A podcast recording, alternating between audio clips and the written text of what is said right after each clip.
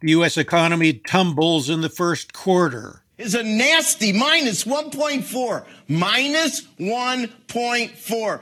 The question is a recession coming?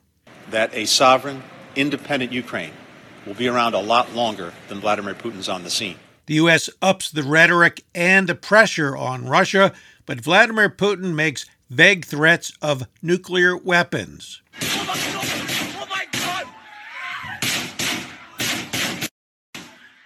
And guns, now the number one killer of children in America. I'm Paul Brandus. You're listening to West Wing Reports from Washington. It's Friday, April 29th.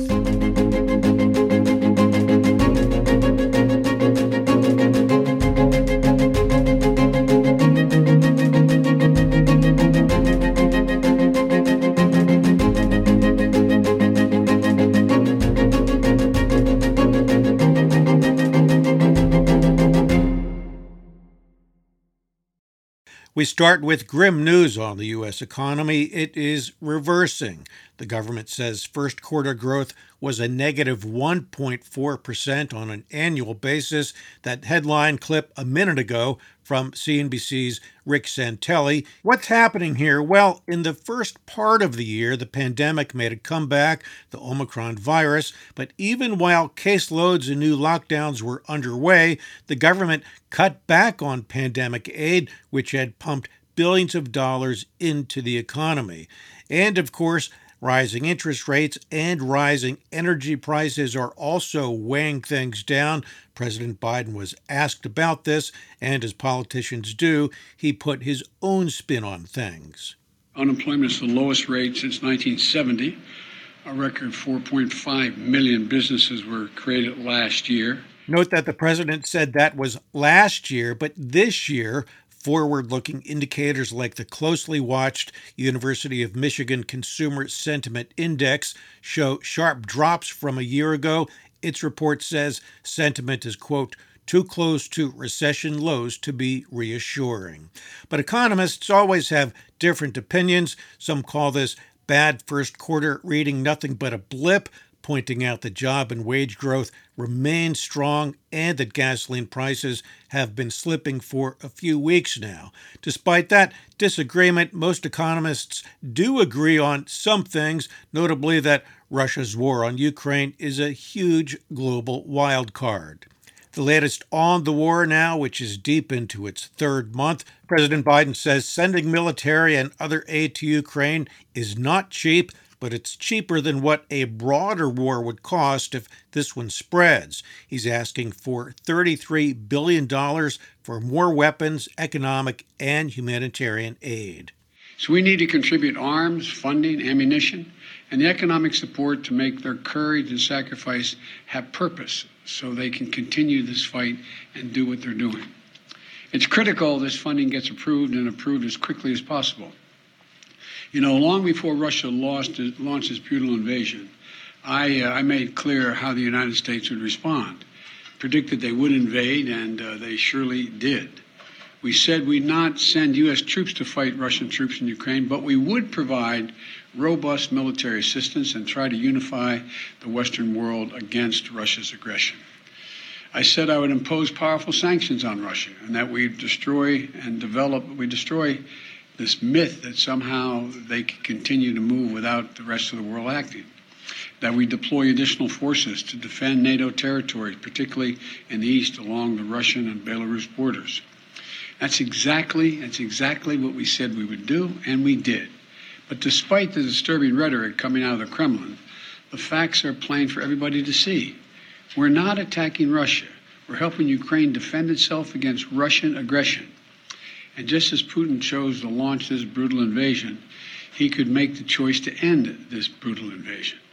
Russia is the aggressor. No ifs, ands, or buts about it. Russia is the aggressor, and the world must and will hold Russia accountable. But the Russians show no signs of backing down. In fact, they've upped the stakes. Moscow has cut off natural gas to Poland and Bulgaria. Germany could be next. Putin can use energy as a weapon to inflict economic damage on the West, but of course he won't get the money he needs to fund his war machine. and the Russians have ominously called the risk of nuclear war quite real. This is sobering, dangerous stuff. In the Financial Times, a serious, sober newspaper, columnist Edward Luce says the world is in its greatest danger since 1962, when the United States and Soviet Union came terrifyingly close to nuclear war.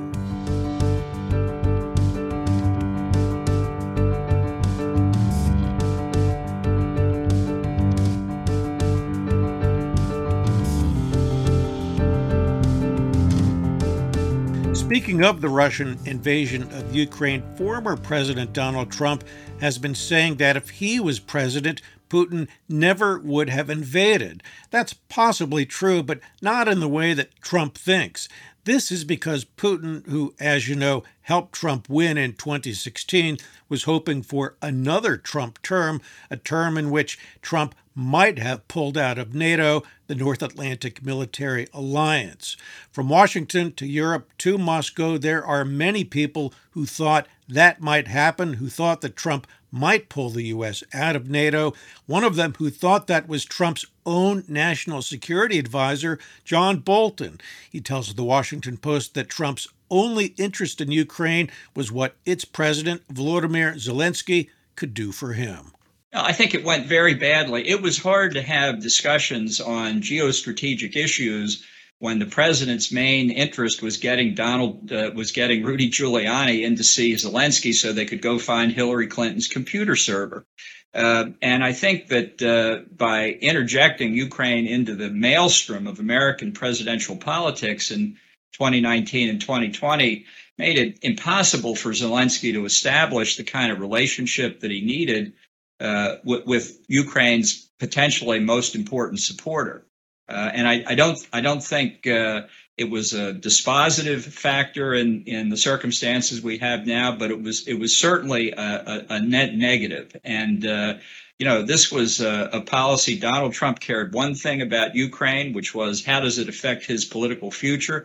And I can say that every other senior national security advisor, Mike Pompeo, uh, Mark Esper at Defense, uh, all of us felt that uh, we needed to bolster Ukraine's security uh, and were appalled at what Trump was doing. Uh, and finally, it got resolved in, in, in the near term on the security assistance, but the significant negative consequences for Ukraine, I think, were real. Again, that was Trump's own national security advisor, John Bolton. He was also asked this. One last question. And in your memoir, you wrote that uh, the president, President Trump wanted to leave NATO in 2018. How close did that come to reality? And we have just a minute left. Yeah, I had my heart in my throat at that NATO meeting. I didn't know what the president would do. Uh, he called me up to his seat seconds before he gave his speech, and I said, "Look, go right up to the line, but don't go over it." I, I sat back down. I had no idea what he'd do. I, I thought he put his foot over it, but at least he didn't withdraw then. In a second Trump term, I think he may well have withdrawn from NATO. And I think Putin was waiting for that. Now, because Biden won the election and not Trump, Putin knew that the U.S. would not leave NATO. This played into his decision to invade Ukraine just a year later. So when you hear Trump say the invasion wouldn't have happened on his watch, he may be right, but that's only because Trump would have wrecked NATO by pulling America out. Again, that's what his own national security advisor says.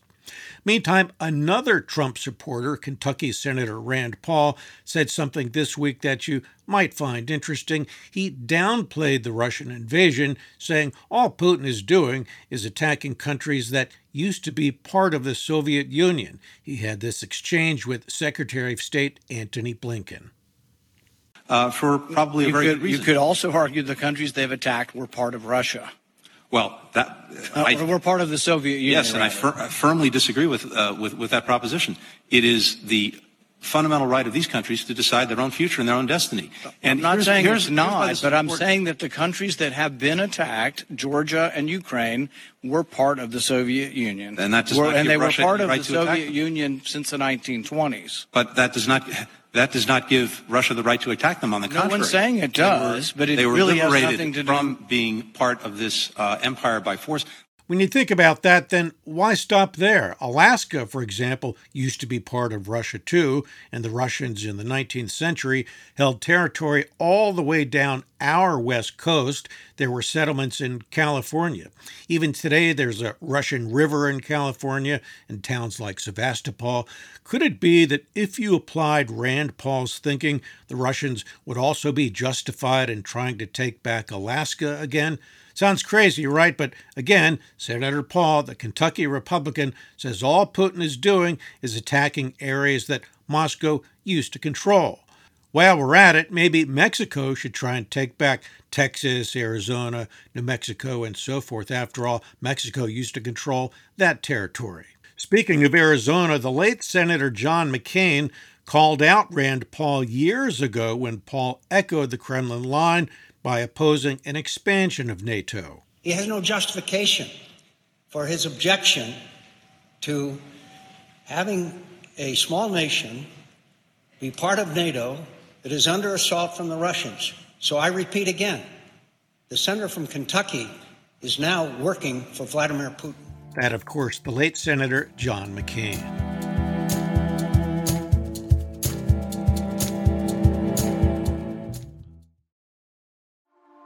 A news story gets shared by a friend on social media, or you catch a tweet that really makes your blood boil. But how do you separate fact from fiction? That's the premise behind Disinformation, a 10 part series from Evergreen Podcasts and Emergent Risk International coming this fall.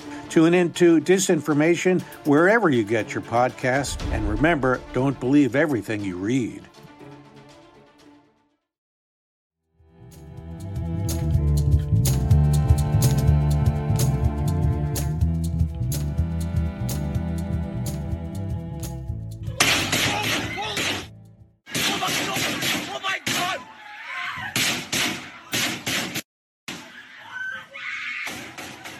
Horrible sounds from the February 2018 massacre at Marjory Stoneman Douglas High School in Parkland, Florida. Those terrifying moments were the last moments, in fact, for 17 people who were murdered that day by a 19 year old gunman. This, sadly, is now the American way. Guns are now the number one killer of children and teens. That's according to new data from the Centers for Disease Control and Prevention. Like I said, this is the American way. This audio was from a Little League baseball game just this week. Nearby gunfire broke out, a couple of gangs apparently, and the video shows terrified players, just kids, running or crawling off the field. Americans like to call the U.S. a unique nation. It sure is.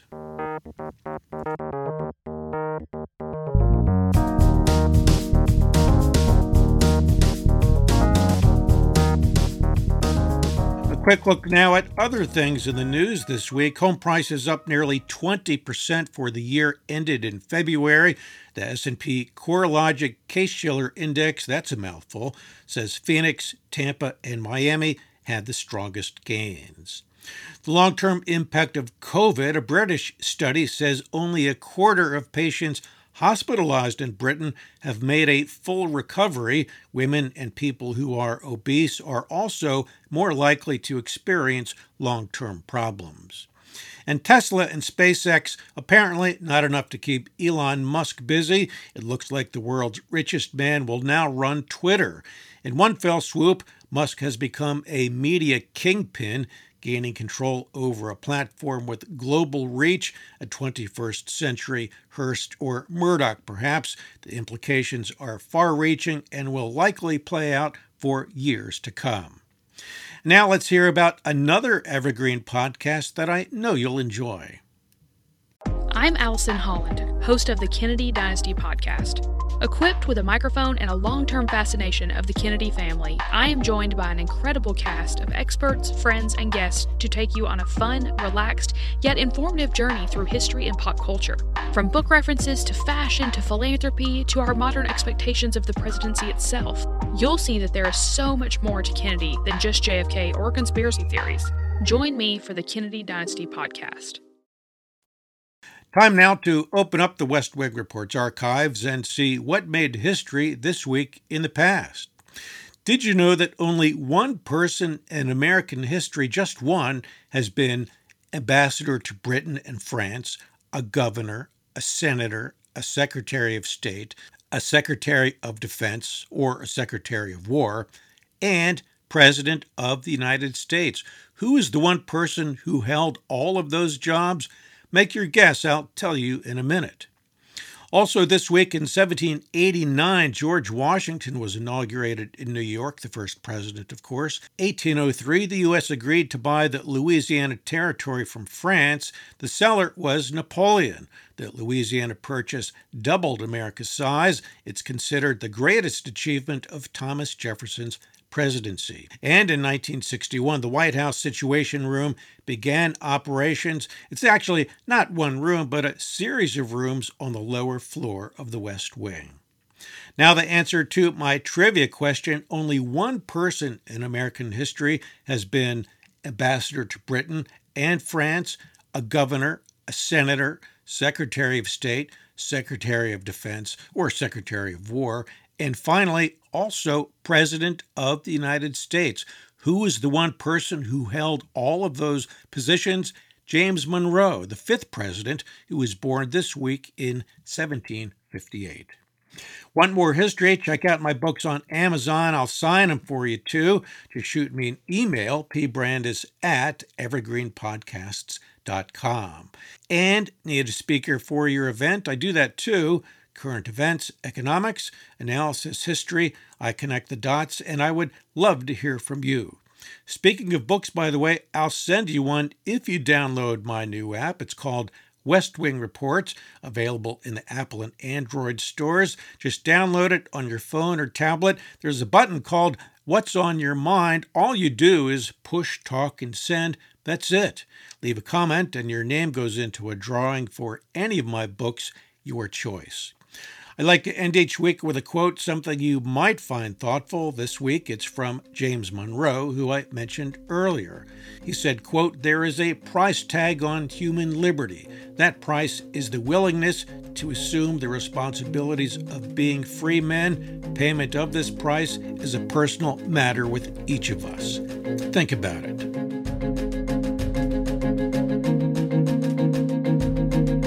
Well, that's all for this week. My email again, pbrandus at evergreenpodcasts.com. West Wing Reports is a production of Evergreen Podcasts. Thanks to C SPAN and the Washington Post for the audio clips. Our producer, sound designer, and engineer, Noah Fouts. Executive producers, Michael DeAloia and Gerardo Orlando. I'm Paul Brandus in Washington. Thanks so much for listening. We'll see you next week.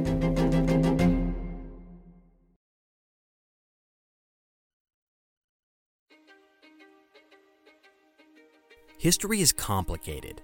The story of human progress is long, messy, and riddled with controversies big and small. On Conflicted, we dive headfirst into history's most infamous events and contentious figures.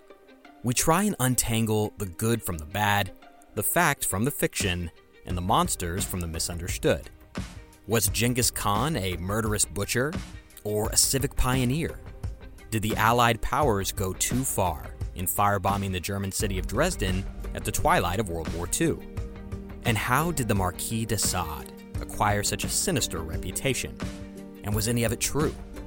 These are just a few of the tough questions we wrestle with and investigate on Conflicted.